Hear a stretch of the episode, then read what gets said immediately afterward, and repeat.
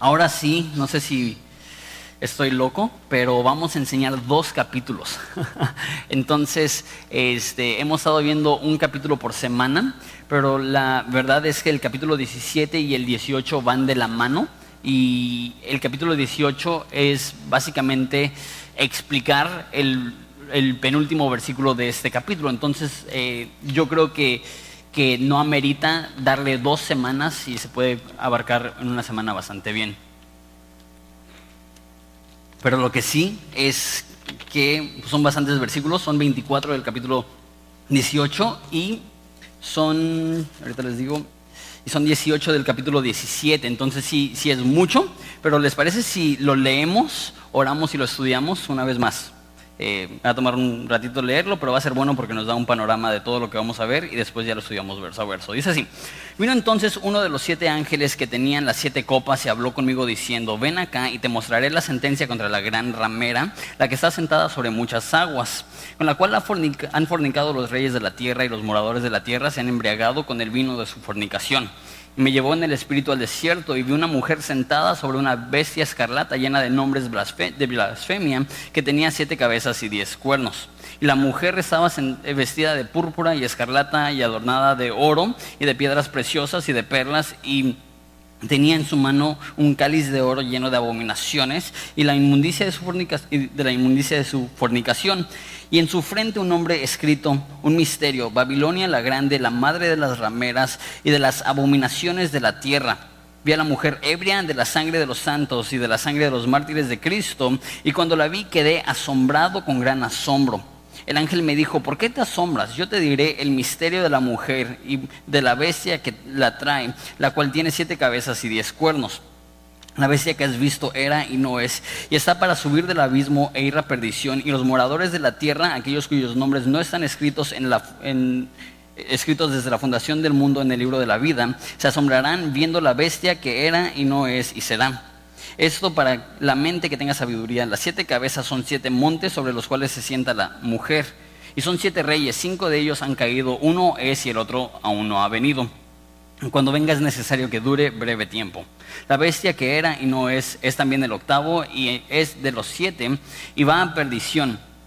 Y los diez cuernos que has visto son diez reyes que aún no han recibido reino, pero una hora recibirán autoridad como los reyes, juntamente con la bestia. Esos tienen un mismo propósito y se entregarán y entregarán su poder y su autoridad a la bestia y pelearán contra el cordero y el cordero los vencerá porque el Señor de señores y Rey de reyes que, que están que están con él son llamados elegidos y fieles. Y dijo también, las aguas que has visto donde la ramera se sienta son pueblos y muchedumbres, naciones y lenguas. Y los diez cuernos que viste en la bestia, estos aborrecerán, aborrecerán a la ramera y la dejarán desolada y desnuda y devorarán sus carnes y la quemarán con fuego porque Dios ha puesto en sus corazones el ejecutar lo que Él quiso, ponerse de acuerdo y, y dar su reino a la bestia hasta que se cumplan las palabras de Dios. Y la mujer que has visto es la gran ciudad que reina sobre los reyes de la tierra capítulo 18. Después de esto vi al otro ángel descender, vi a otro ángel descender del cielo con gran poder y la tierra fue alumbrada con su gloria y clamó con con una voz potente diciendo, ha caído, ha caído la gran Babilonia y se ha hecho habitación de demonios y guarida de todo espíritu inmundo y albergue de toda ave inmunda y aborrecible, porque todas las naciones han bebido del vino del furor de su fornicación y los reyes de la tierra han fornicado con ella y los mercaderes de la tierra se han enriquecido de la potencia de sus deleites. Y oí otra voz en el cielo que decía, salid de ella, pueblo mío, para que no seáis partícipes de sus pecados ni recibas parte de sus plagas, porque sus pecados han llegado hasta el cielo y Dios se ha acordado de sus maldades. Dadle a ella como ella os ha dado, pagadle doble según sus obras. en el cáliz que ella ha preparado, que ella preparó bebida, preparadle a ella el doble. Y cuando ella se ha glorificado y ha vivido en deleites, dadle de tormento y llanto, porque dice en su corazón, y yo soy sentada como reina y no soy viuda y no veré llanto. Por lo cual en un solo día vendrán sus plagas, muerte, llanto y hambre, y será quemada con fuego, porque poderoso es, el, es Dios el Señor que la juzga. Los reyes de la tierra que han fornicado con ella han, y han vivido, que han fornicado con ella y con ella han vivido en deleites, llorarán y harán lamento, lamentación sobre ella cuando vean el humo de su incendio parándose lejos por el temor de su tormento, diciendo, ay, ay de la gran ciudad Babilonia, la ciudad fuerte, porque en una hora vino su juicio. Y los mercaderes de la tierra llorarán y harán lamentación sobre ella, porque ninguno compra sus mercaderías. Mercadería de oro, de plata, de piedras preciosas, de perlas, de lino fino, de púrpura, de seda, de escarlata, de madera olorosa, de objeto de marfil, de, de marfil, de todo objeto de madera preciosa, de cobre, de hierro, de mármol, y canela y especias especias aromáticas, incienso, mirra, olíbano, vino, aceite, flor de harina, trigo, bestias, ovejas, caballos y carros, y esclavos y almas de hombres. Y los frutos codiciados por su alma se apartarán de ti, y todas las exquisitas y espléndidas, y todas cosas exquisitas, exquisitas más bien, y espléndidas te han faltado, y nunca más las hallarás. Y los mercaderes de estas cosas se han enriquecido a costa de ella y, y se pararán de lejos por el temor de su tormento, llorando y lamentando, diciendo, ay, ay de la gran ciudad que estaba vestido de lino fino, púrpura de escarlata, estaba adornada de oro y de piedras preciosas y de perlas, porque en una hora ha sido consumida tantas riquezas y todo piloto y todos los que viajan en naves y marineros y todos los que trabajan en el mar se pararon lejos y viendo el humo de su incendio, dieron voces diciendo, ¿qué ciudad era semejante a esa gran ciudad? Y echaron polvo sobre sus cabezas y dieron voces llorando y lamentando, diciendo, ay, ay de la gran ciudad, de la cual todos tenían naves en el mar, se habían enriquecido de sus riquezas, pues en una hora ha sido desolada. Alégrate sobre ella, cielo, y vosotros santos apóstoles y profetas, porque Dios ha hecho justicia en ella. Y un ángel poderoso tomó una piedra como una gran piedra de molino y la arrojó al mar diciendo, como con el mismo ímpetu será derribada Babilonia, la gran ciudad, y nunca más será hallada.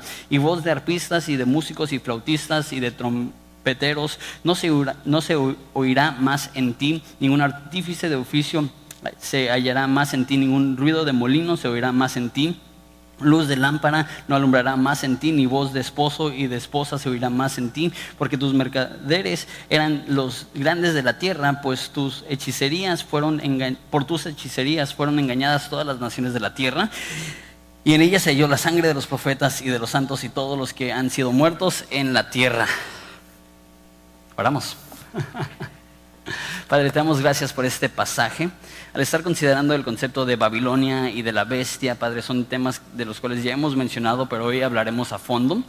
Y realmente eh, vamos a ver varios temas de importancia, pero el tema más importante es que aún en todo el caos que pueda haber en el mundo, tú sigues siendo Dios, tú sigues ejerciendo tu dominio y tu juicio. Y Padre, queremos ser personas que desde ahorita estamos sujetos a ti, que no vivimos para nuestra gloria, que no vivimos para nuestra honra, que no vivimos para nuestros deleites y nuestros lujos, sino que vivamos para ti, Padre. Te pedimos esto de todo corazón porque sabemos que nuestro corazón eh, se rehúsa muchas veces a obedecer y vivir en la sencillez que tú tienes para nosotros. Entonces, Padre, te pido que nos hagas un pueblo obediente y es en tu nombre precioso que pedimos esto. Amén.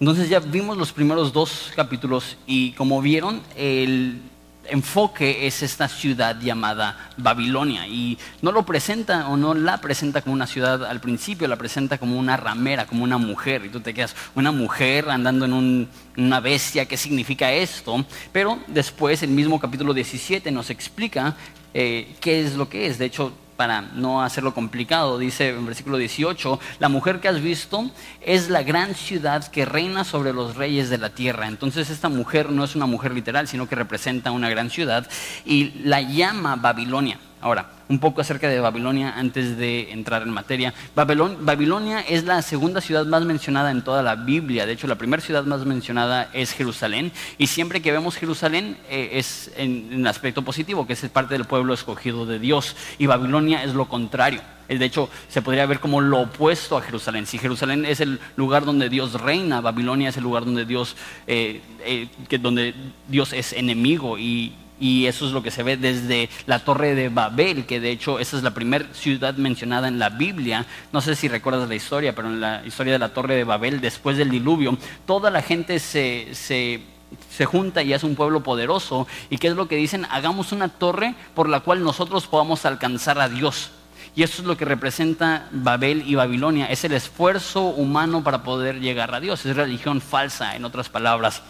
Y en toda la Biblia se ve como un lugar de idolatría terrible, en toda la Biblia se ve como un lugar donde hay inmoralidad y también, como dije, que es el lugar donde es exaltado el logro humano. Es más, los jardines de Babilonia son una de las siete maravillas del mundo antiguo hasta hoy en día. La ciudad ya no existe, fue destruida. Eh, antes de los tiempos de Cristo, de hecho. Entonces, en ese momento que está escribiendo esto, Juan ya no existía Babilonia y hoy en día fue destruida. Saddam Hussein intentó reconstruirla, pero eh, se le vino la guerra y no tenía fondos, entonces como que intentó reconstruir Babilonia, pero realmente no hay nada ahí. A lo mejor hay unas cuantas personas ahí que se quedaron de los mismos trabajadores que estaban reconstruyendo la ciudad, pero hoy en día Babilonia no existe. Entonces, al decir eso, lo que vemos es, eso no está hablando probablemente, a menos de que esto sea muy a futuro y reconstruyan Babilonia, pero eso no está hablando literalmente de la ciudad Babilonia, sino de, de una ciudad que es como Babilonia, que es idólatra, que es inmoral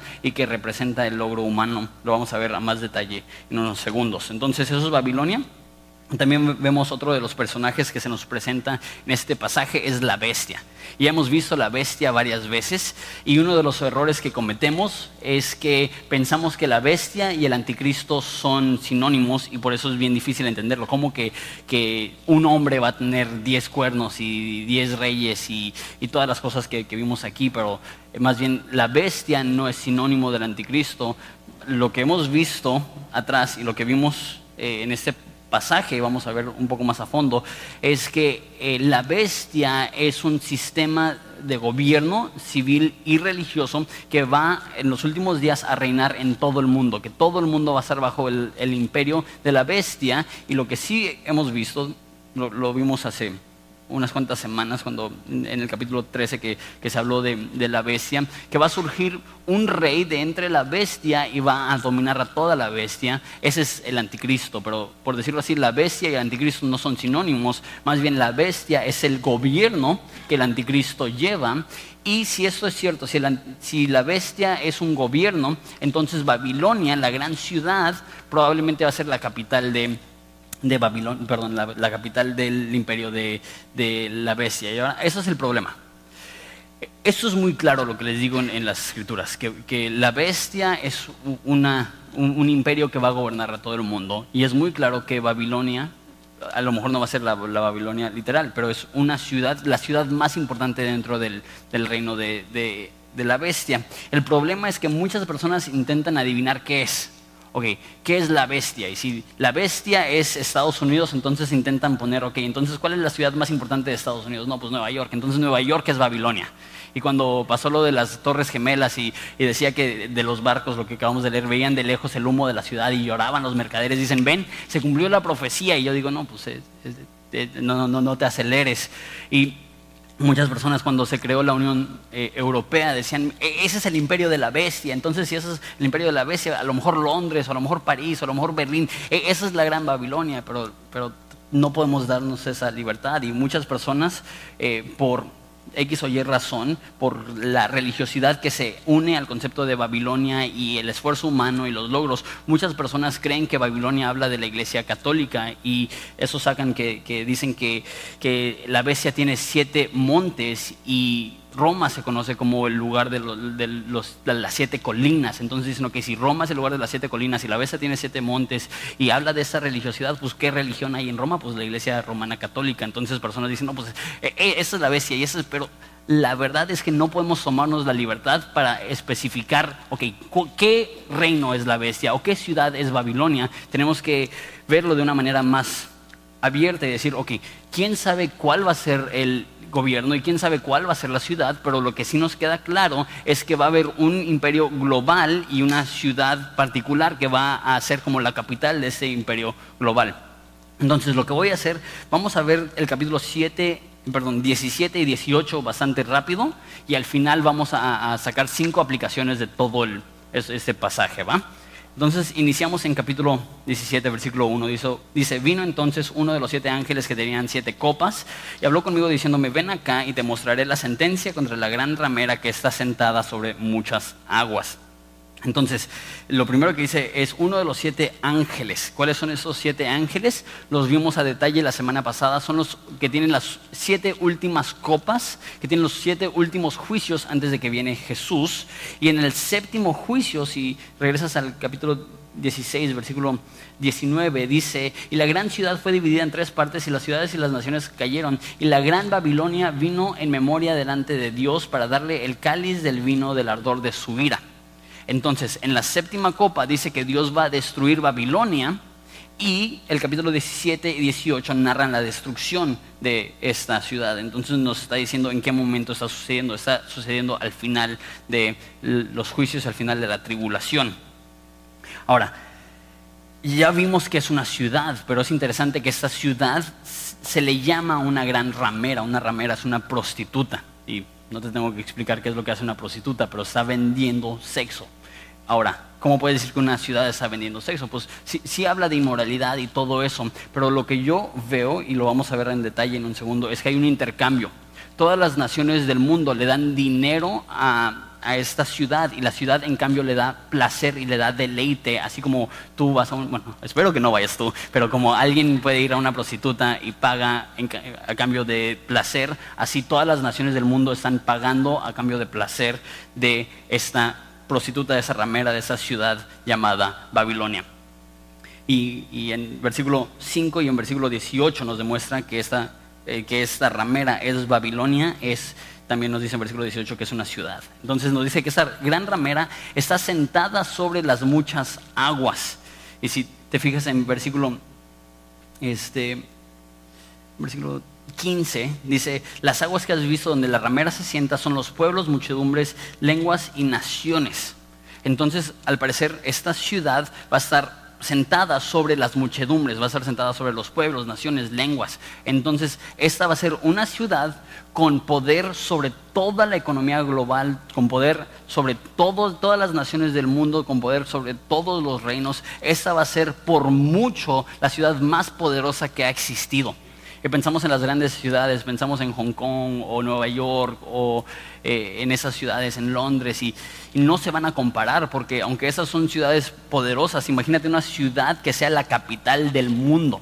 Eso es lo que va a ser Babilonia, va a estar encima de todas las naciones. Y dice, eh, con la cual, hablando de Babilonia, han fornicado los reyes de la tierra, los moradores de la tierra, y se han embriagado con el vino de su fornicación. Una vez más, es un lenguaje figurativo al decir que al estar pagándole a esta nación, ellos están recibiendo algo que les está embriagando, algo que les está trayendo tanto placer que ya pierden el sano juicio.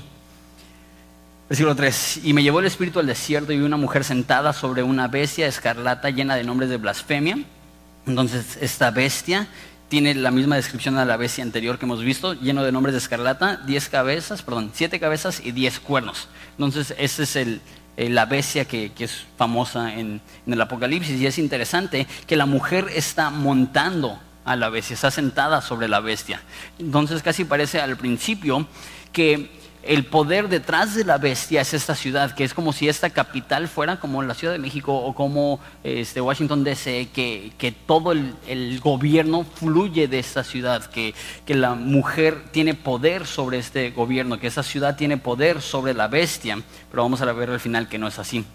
La mujer estaba vestida de púrpura y escarlata y adornada de oro, piedras costosas o preciosas y de perlas y tenía en la mano un cáliz lleno de de oro lleno de las abominaciones y la inmundicia de su fornicación. Entonces, nos dice cómo está vestida. Dice que tiene eh, vestidos de escarlata, estamos viendo la descripción de Babilonia, y tiene perlas de gran precio y oro, y es una mujer muy rica que es interesante porque típicamente piensas en una prostituta y, piensas en alguien que lo está haciendo porque es pobre, pero no es, no es ese tipo de, intercambio, más bien esa es una, una, ciudad que se ha hecho increíblemente rica, está, está mostrando sus lujos, está mostrando su dinero y, dice que tiene un, cáliz, una copa de oro y está haciendo que todos beban de su inmundicia, de su fornicación, está, está destruyendo al mundo entero. Y en su frente, versículo 5, un nombre escrito un misterio. Por eso sabemos que, eh, que, va a ser un gobierno, sabemos que va a ser una ciudad, pero es un misterio qué gobierno va a ser y es un misterio qué ciudad va a ser. Ahorita simplemente no sabemos. Babilonia la grande, la madre de las rameras y las, de las abominaciones de la tierra. Y vi a la mujer ebria con la sangre de los santos y de la sangre de los mártires de Jesús. Y cuando la vi me quedé asombrado con gran asombro. Entonces esta ciudad no solamente es rica, no solamente es inmunda, no solamente se está prostituyendo ante todo el mundo, sino que dice que estaba ebria con la sangre de los santos, que odiaba tanto a los cristianos que para esa ciudad matar a los cristianos era algo que le embriagaba, algo que le, que le traía tanto deleite, tanto, algo que le apasionaba tanto. ¿Y cuál es el, el resultado en el corazón de Juan dice que se asombró. Imagínate esa ciudad donde hay tantos lujos y tanto dinero y tanto odio para el pueblo de Dios. Y también es un misterio. Él no entiende esto al verlo. No entiende qué significa una bestia con diez cabezas, con siete cabezas y diez cuernos. Y él no entiende qué es esta mujer montando este, esta bestia. Entonces el versículo 7 le explica, la explicación de la bestia. Dice, y el ángel me dijo, ¿por qué te asombras? Yo te diré el misterio de la mujer y de la bestia que trae, la cual tiene siete cabezas y los diez cuernos. La bestia que has visto era y no es, y está para subir del abismo e ir a la perdición. Ahorita explico eso. Y los moradores de la tierra, de aquellos cuyos nombres no están escritos desde la fundación del mundo en el libro de la vida, se asombrarán viendo a la bestia que era y no es y será entonces, ¿qué significa? Lo dice dos veces. La bestia que era y no es y será. Y dice al principio, la bestia que has visto era y no es. Y está para subir del abismo y la perdición. Eso nos lo narra en capítulo 13, donde dice que, que una de las cabezas de la bestia es herida con una herida mortífera y que es sanada y que todo el mundo se asombra y todo el mundo adora a la bestia. Entonces, si estamos uniendo cabos sueltos, eh, la historia que narra es que dentro de este gobierno va a surgir un hombre. Apocalipsis no le llama de esta manera, pero el resto de la Biblia le llama el anticristo, que tú y yo conocemos porque es una figura muy polémica.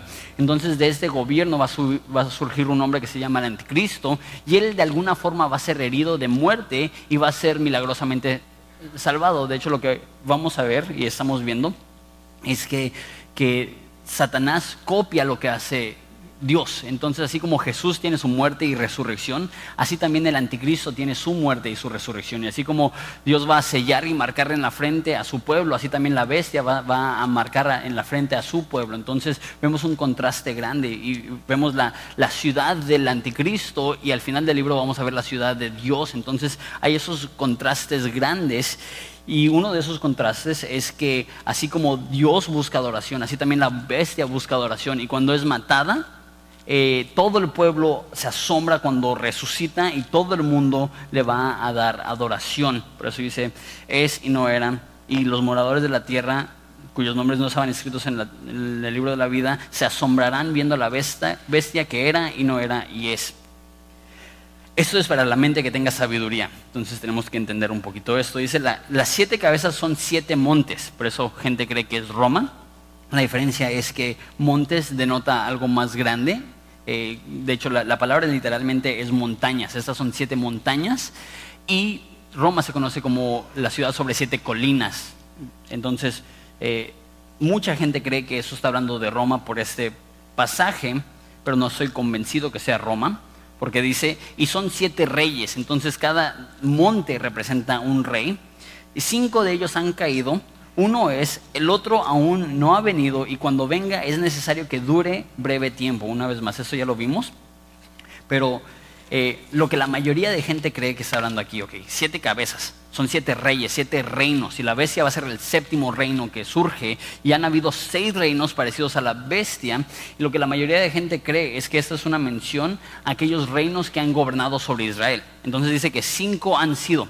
E históricamente han habido cinco reinos que antes del tiempo de Juan habían reinado sobre Israel, que era Egipto, que era Siria, que era Persia, que era Grecia y que eran los babilonios. Entonces estas cinco naciones habían reinado sobre Israel. Una es, dice uno de esos reyes, la mayoría de gente cree que eso es Roma, y el séptimo vendrá, eso es el reino de la bestia, que, todavía no, no, se ha, no se ha visto, y dice que cuando venga, eh, ¿qué versículo me quedé? 10. Eh, dice que cuando venga es necesario que dure breve tiempo. Entonces, eso es lo que hemos visto en Apocalipsis, que todo sucede rápido, rápido, rápido, rápido, que, que no estamos seguros cuánto tiempo va a pasar en lo que se llama la tribulación, pero mucha gente cree que es siete años. Eh, y si son siete años es muy corto tiempo. Y la cifra más larga que nos da Apocalipsis son tres años y medio. Entonces todo está pasando muy rápido y el reino de la bestia va a surgir y solamente va a durar un poco de tiempo. Entonces, esos, y versículo 11 dice, la bestia que era y no es, es también el octavo.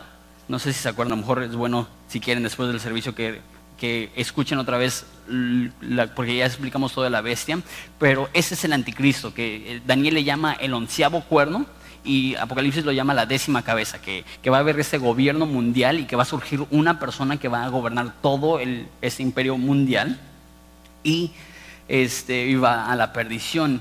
Y los diez cuernos que has visto son diez reyes que aún no han recibido reino, pero en una hora recibirán autoridad como reyes juntamente con la bestia. Ellos tienen el mismo propósito y entregan su poder y su autoridad a la bestia. Entonces surgen diez reyes, eso ya es a futuro, dice que todavía no son, eso es en, el tiempo del, gobierno de la bestia, van a surgir diez reyes y le van a dar todo el poder a la bestia. Entonces tu pregunta es, ¿cómo va a poder tener un gobierno? Eh, poder sobre toda la tierra. No, no, no. Imagínate unir al Medio Oriente, imagínate unir a naciones que tienen toda la vida peleando. la respuesta es que antes de eso van a haber 10 reyes que van a tener gobierno sobre las naciones del mundo y ellos van a hacer esta unión, esa alianza para que la bestia pueda tener poder. Eso es lo que dice que, este, que por una... Eh, por una hora reciben autoridad como reyes juntamente con la bestia. Entonces es muy corta su, reino, es muy corto su reino, es una hora. Estos tienen un mismo propósito y entregarán su poder y su autoridad a la bestia. Entonces aquí vemos una coalición, una unión entre muchas naciones, de hecho probablemente todas las naciones del mundo.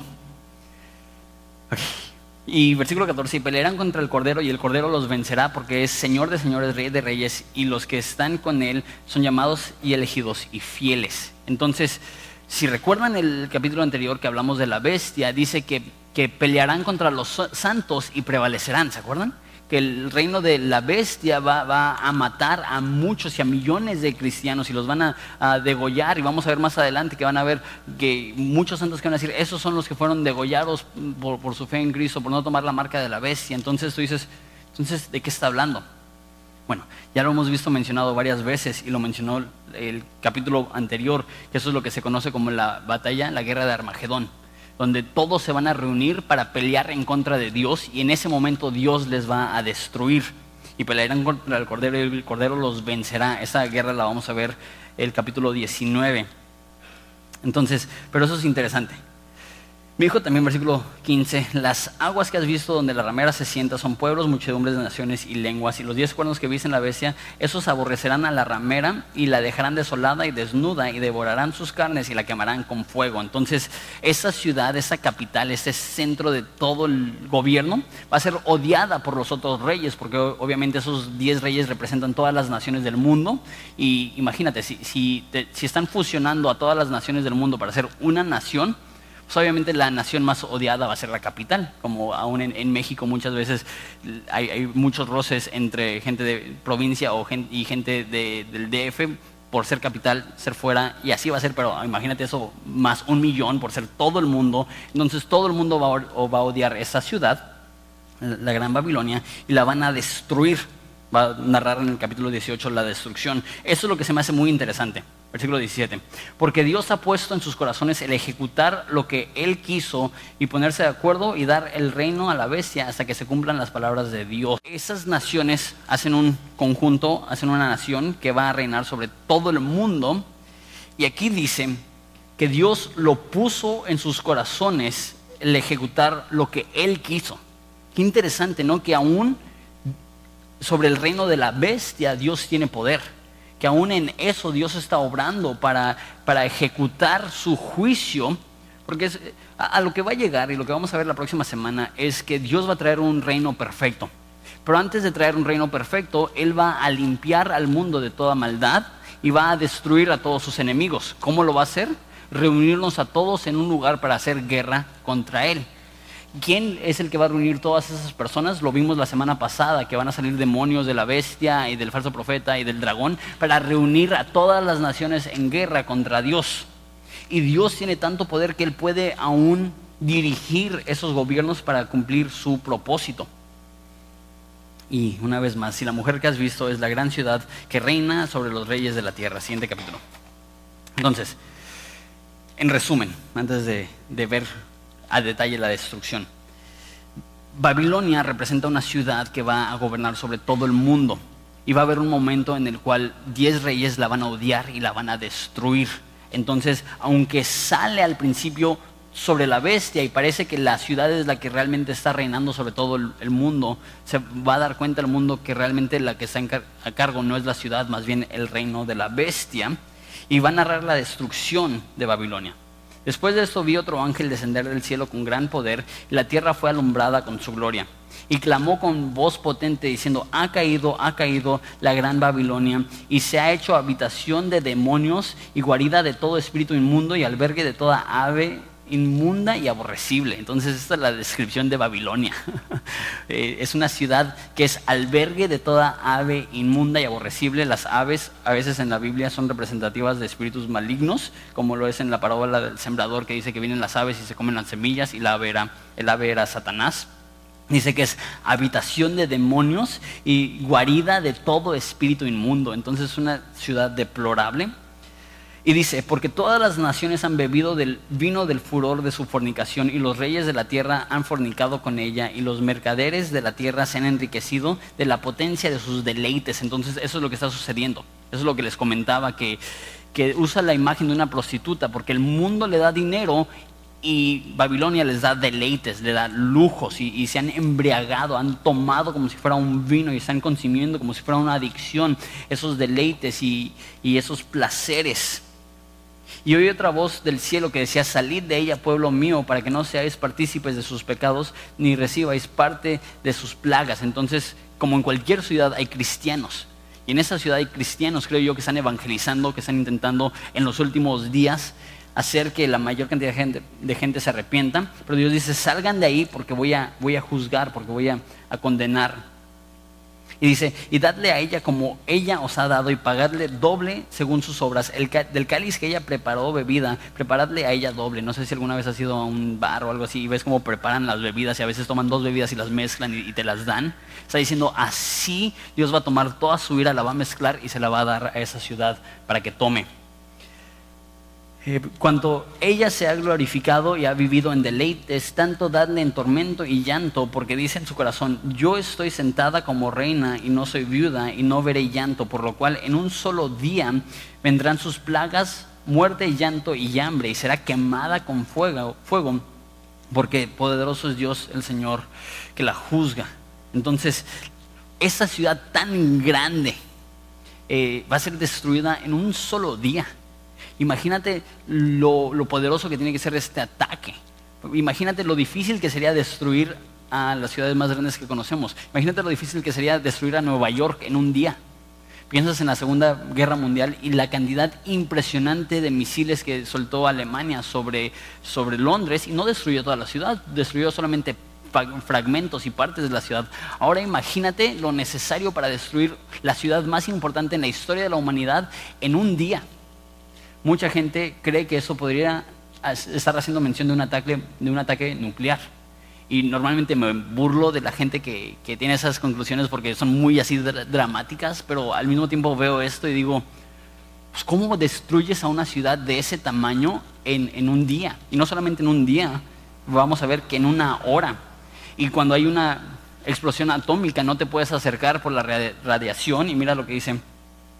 Dice, este, y los reyes de la tierra que han fornicado con ella y han vivido en deleites llorarán y harán lamentación sobre ella cuando vean el humo de su incendio, incendio perdón. Entonces a lo lejos están viendo este humo de esa ciudad, parándose lejos por el temor de su tormento. Entonces si, ven cómo pudiera ser algo así. No estoy diciendo que va a ser un ataque nuclear, pero lo que estoy diciendo es que en una hora, en un día va a ser destruida la ciudad y a lo lejos van a ver el humo que sube a esa ciudad y van a, van a llorar y hacer lamento.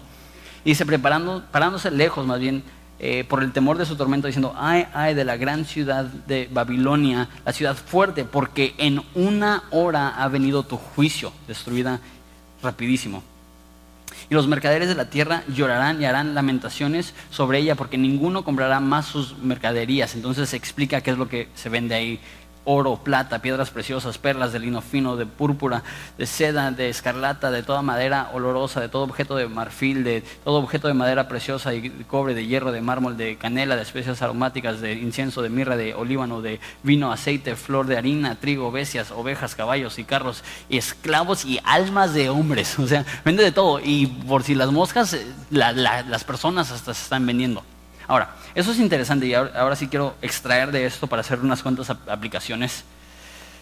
Dice que hay un intercambio, que ellos dan dinero y ellos reciben placer. Y dice que, que venden tantas cosas que hasta hay esclavos, y a lo mejor está hablando de esclavos literalmente, pero de la forma que lo dice, esclavos y almas de hombres.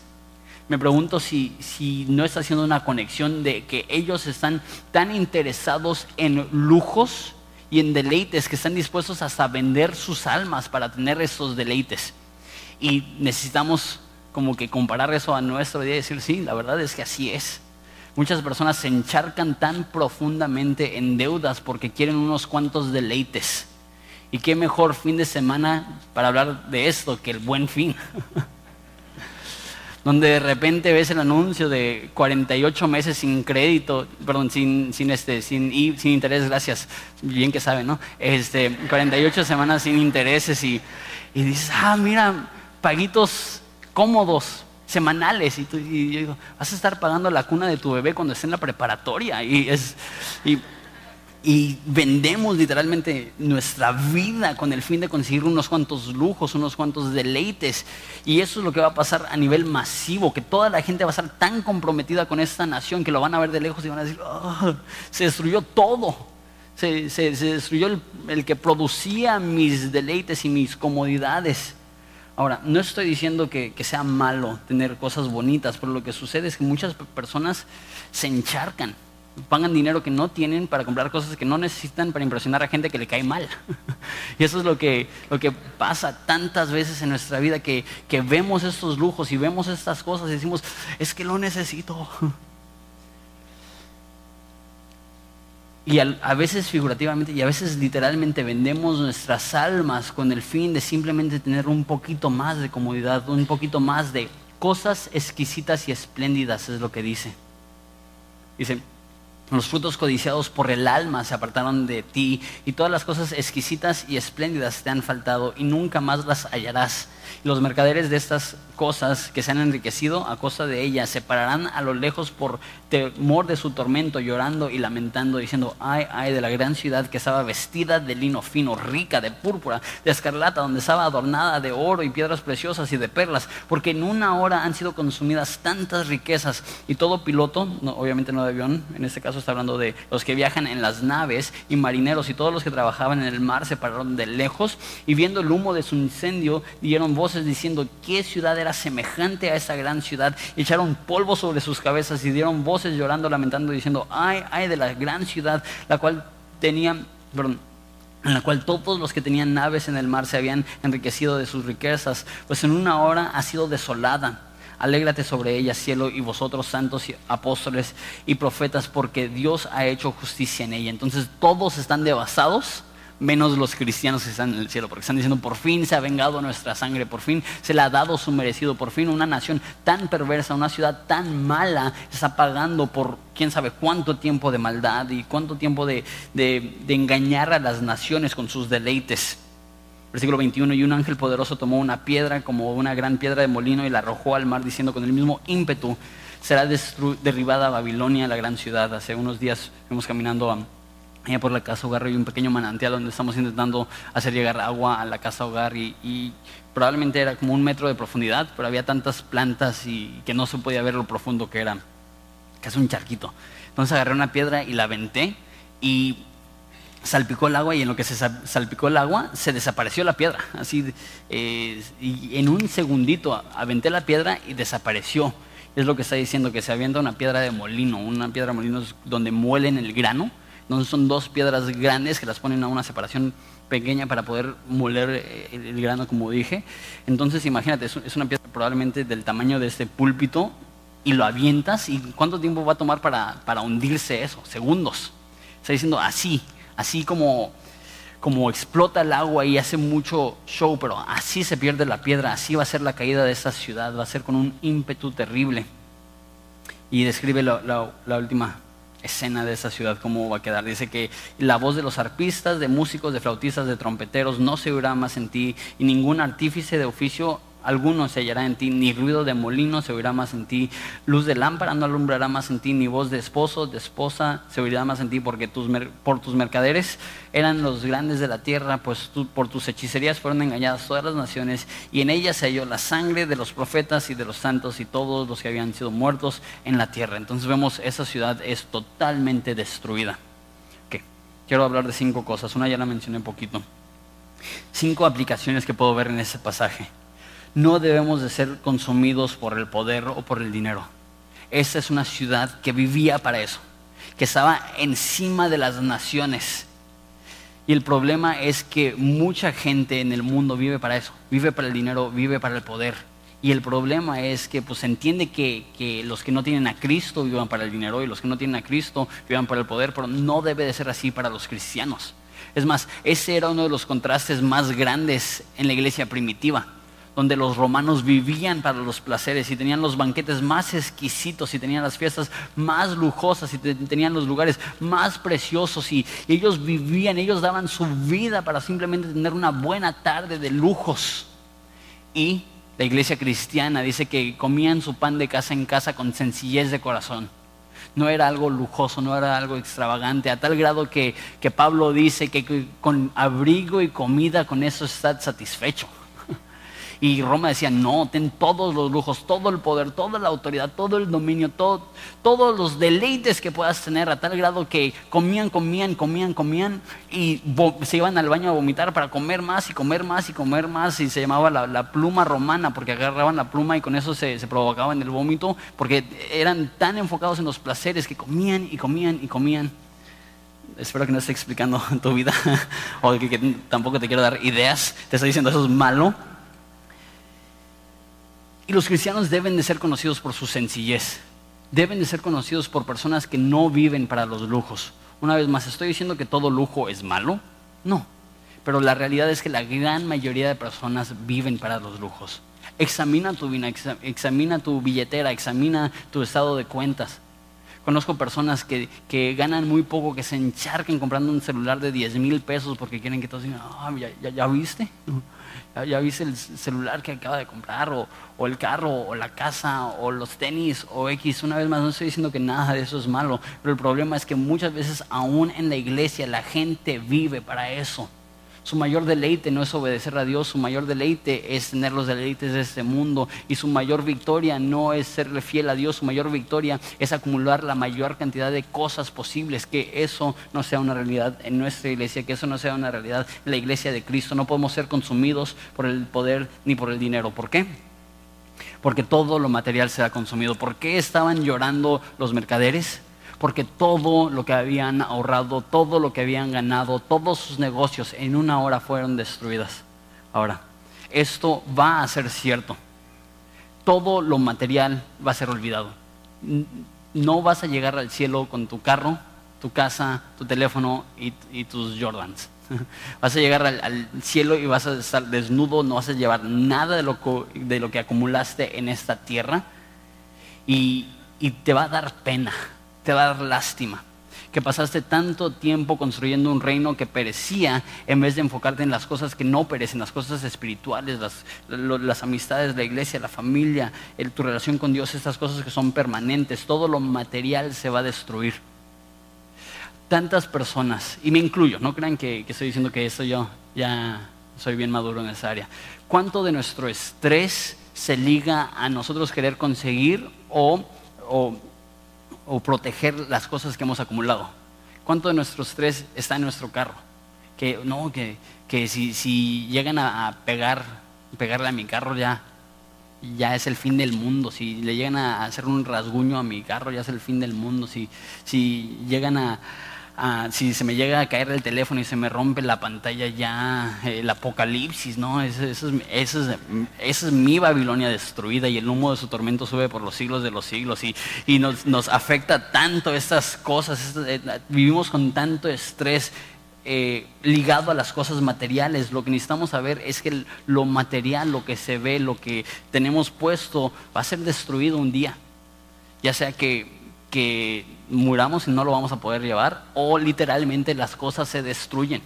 Literalmente dice eh, la Biblia que no hagamos tesoros en este mundo donde el orín corrompe. O sea, las cosas se deshacen. Tarde o temprano tu carro va a estar en un yonque. Tarde o temprano tu casa va a ser ruinas. Y a lo mejor tienes una casa lo suficientemente nice para que no te toque en tu vida, pero para cuando estén tus nietos o tus bisnietos, tu casa ya no va a ser lo que es ahorita. Cualquier cosa material, ya sea que tú te vayas al cielo y no te la puedas llevar, o en, en este mundo va a ser destruido, no vivas para lo material. Una de las cosas más tristes para mí es cuando hay, eh, hay crisis económicas y personas lo pierden todo, que se quitan la vida. Digo, todo lo material eh, es temporal pero lo único que es valioso, tu vida te la estás quitando porque perdiste lo temporal. Que nuestra identidad no se base en las cosas que tenemos, más bien que se base en la relación que tenemos con Dios y en las cosas espirituales que podemos recibir a través de Él. Número tres, cambiando un poco el tema. Dios controla los sistemas de gobierno. Se me hace tan interesante que dice que Dios controló la bestia para poder llevar a cabo su plan. Dice en Proverbios que Dios, como dirige los ríos, así Dios dirige el corazón de los reyes. Esto es tan importante saber hoy en día como mexicanos con todo lo que está sucediendo, que es bien fácil decir, Dios, ¿dónde estás? Y, la realidad es que Dios no quiere la corrupción que estamos viendo y Dios no quiere la injusticia que estamos viendo, pero aún en eso Dios se está moviendo aún en eso Dios es soberano para producir de las malas acciones de nuestros gobernantes algo que va a ser para nuestro bien y para su gloria. ¿Cómo? ¿Quién sabe? Pero lo que yo sé es que podemos descansar, que nada se ha salido del control de Dios que Dios todavía tiene a México en sus manos y que Dios todavía ama a México y que Dios no le ha dado la espalda a México y que Dios quiere ver que México sea salva y aún en todas estas injusticias y aún en toda esta corrupción y aún en toda esta maldad necesitas saber que Dios está obrando. Necesito saber que más personas se han convertido en México en los últimos 10 años que en toda la historia de México combinada. Que Dios está obrando aún a través de estas tragedias para hacer brillar su luz. Que México ahorita es la segunda nación del mundo donde hay mayor crecimiento del cristianismo. Que necesitas saber eso. Que al mismo tiempo que vemos todas estas cochinadas que nos afectan tanto y nos frustran tanto, Dios puede usar lo que el diablo quería para mal y usarlo para bien es lo que dice en el Antiguo Testamento, que lo que ustedes quisieron para mal, Dios lo usó para bien y la salvación de muchas almas. Lo que los políticos corruptos, lo que Satanás quiere para esa nación, Dios lo puede usar para bien y para la salvación de muchas almas y necesitamos descansar en eso. Número cuatro, eso ya lo hemos visto muchas veces en Apocalipsis porque es uno de los temas principales, Dios es justo. Dadle, así como ella te dio a ti, así tú le vas a dar a ella que no hay maldad en este mundo que no será juzgado por Dios algún día. Que no hay injusticia en este mundo que pasa desapercibida. Que no hay problemas y ilegalidades y corrupción en este mundo que Dios no va a castigar un día. A Dios no se le pasa nada y Dios es justo necesitamos descansar en eso. Por último, como les dije, hay un contraste bien grande entre lo que hace la bestia y lo que hace Jesús. La bestia tiene su ciudad, es una ciudad de lujos, es una ciudad llena de, inmoralidad y llena de pecado y llena de problemas y llena de, de fornicación y de todas estas cosas. ¿Y cuál será su fin? Será destruida. Pero vamos a ver en unos cuantos capítulos cómo desciende la nueva Jerusalén. Y te voy a ser bien franco. Enseñar Apocalipsis no es fácil. Desde el capítulo 10, eh, perdón, desde el capítulo 6 hasta el 18 es pura destrucción. Es muerte y muerte y destrucción y destrucción y ira, ira y juicio y juicio y de repente te quedas como que, ay, ¿cuándo va a acabar? Pues gracias a Dios, vamos a ver poquito más, pero ya no mucho. A partir del capítulo 19 es la segunda venida de Jesús y ahora sí va a venir Él a restaurar un reino perfecto. En el capítulo 20 vamos a ver que Él va a descender con una nueva ciudad, una ciudad perfecta una ciudad donde no hay más llanto, donde no hay más injusticia, donde no hay más corrupción. Y eso es lo que Dios está produciendo. Toda ciudad tiene inmundicias. Yo amo Ensenada. Ensenada es una ciudad preciosa, increíble, la mejor ciudad en mi opinión para vivir. Pero Ensenada tiene muchas cosas horribles. Tiene un, nivel de, maldad, de injusticia, de inmoralidad, de lujuria, de infidelidad marital, de aborto, de este, de adulterio, todas estas cifras son altísimas en nuestra ciudad. hay un problema bien grande de trato humana, hay un problema bien grande de narcotráfico, hay un problema bien grande de drogadicción. Y aún en una ciudad tan padre como Ensenada hay mucha maldad.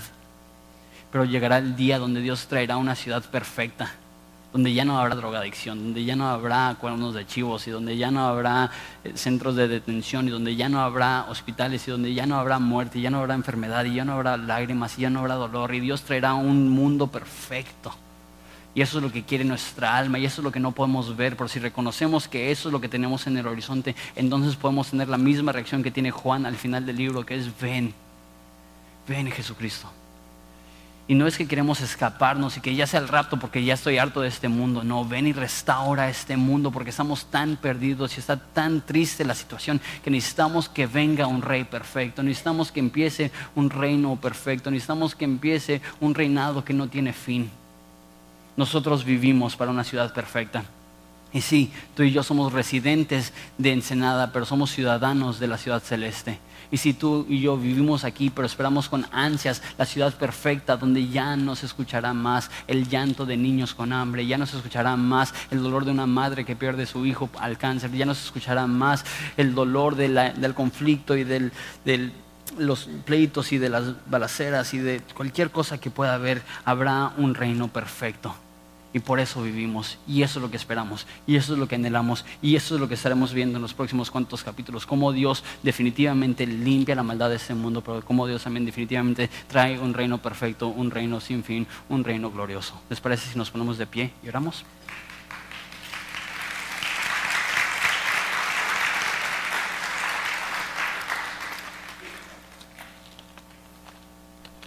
Padre, al estar estudiando este tema y ese concepto, admitimos que es un poco difícil porque estamos tan desconectados de conceptos como Babilonia y la bestia que a veces se nos hace un poco difícil. Pero a fin de cuentas el mensaje es el mismo. Que tú juzgarás la injusticia, que nada se te escapa, que tú eres un Dios bueno, que utilizas aún las situaciones negativas de este mundo para tu gloria. Y el concepto es, el mismo, que, que no debemos de vivir para los placeres de este mundo que no debemos de ser consumidos por los deseos de este lugar, que no debemos de, ser llevados por los placeres de este país, sino que debemos de enfocarnos en tu reino y que seamos personas sencillas, que no vivamos para nuestra propia gloria, sino que nos despojemos de, todas estas cosas que nos atan, que nos estresan, que nos, que, que nos impiden vivir para ti. Jesús, te pido por aquellas personas que han hecho malas decisiones económicas, y buscando placeres y deseos y deleites, se han encharcado terriblemente en deudas y han perdido su gozo. Padre, te pido que puedan confiar en ti en esta mañana. Padre, que ellos puedan saber que, que tú eres el Dios que provee. Que ellos aprendan de sus malas decisiones a ser buenos administradores de tu dinero. Padre, te pedimos por aquellas personas que están bajo tentación de vivir para los deleites de este mundo que para ellos su carrera es más importante que su relación contigo, que para ellos su trabajo es más importante que su familia, para ellos sus, sus juguetes son más importantes que, que su vida espiritual y, se consumen con las cosas materiales y, y, se olvidan del aspecto espiritual.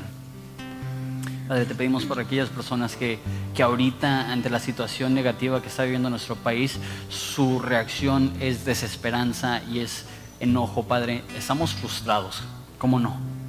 Y estamos sacados de onda, ¿cómo no? Pero no, estamos sin esperanza, porque sabemos que tú tienes a México en tu mano y que tú amas a México muchísimo más de lo que nosotros podamos imaginarnos. Y sí nos frustra, pero al mismo tiempo tenemos esta confianza de que tú estás haciendo tu voluntad en ese lugar y que más personas te van a conocer, que tu reino va a seguir trayendo luz a esas tinieblas. Te doy gracias por Horizonte. Te doy gracias porque creo yo que a través de esta y otras iglesias tú estás cambiando Ensenada, estás haciendo Ensenada un lugar que más refleja tu reino, que más refleja tu santa ciudad. Padre, anhelamos el día donde tú por fin y definitivamente destruirás la obra del maligno y establecerás un reino sin pecados, sin maldición, sin dolor, sin lágrimas, sin enfermedad. Y nuestro corazón anhela esto y nuestro corazón desea esto. Y Jesús, te rogamos que sigas haciendo lo tuyo, que nos uses, que seamos vasos útiles para tu reino. En nombre de Jesús. Amén. Hola, mi nombre es José Michel, soy uno de los pastores aquí en Horizonte Ensenada, encargado del Ministerio de Producción. Si este ministerio ha sido de bendición para tu vida, nos gustaría que nos mandaras tu historia. Escríbenos a horizonteensenada.gmail.com También, si quieres bendecir económicamente nuestro ministerio, puedes ir a horizonteensenada.org diagonal dar. Solo te pedimos que lo que des no interfiera con lo que hace tu iglesia. Gracias.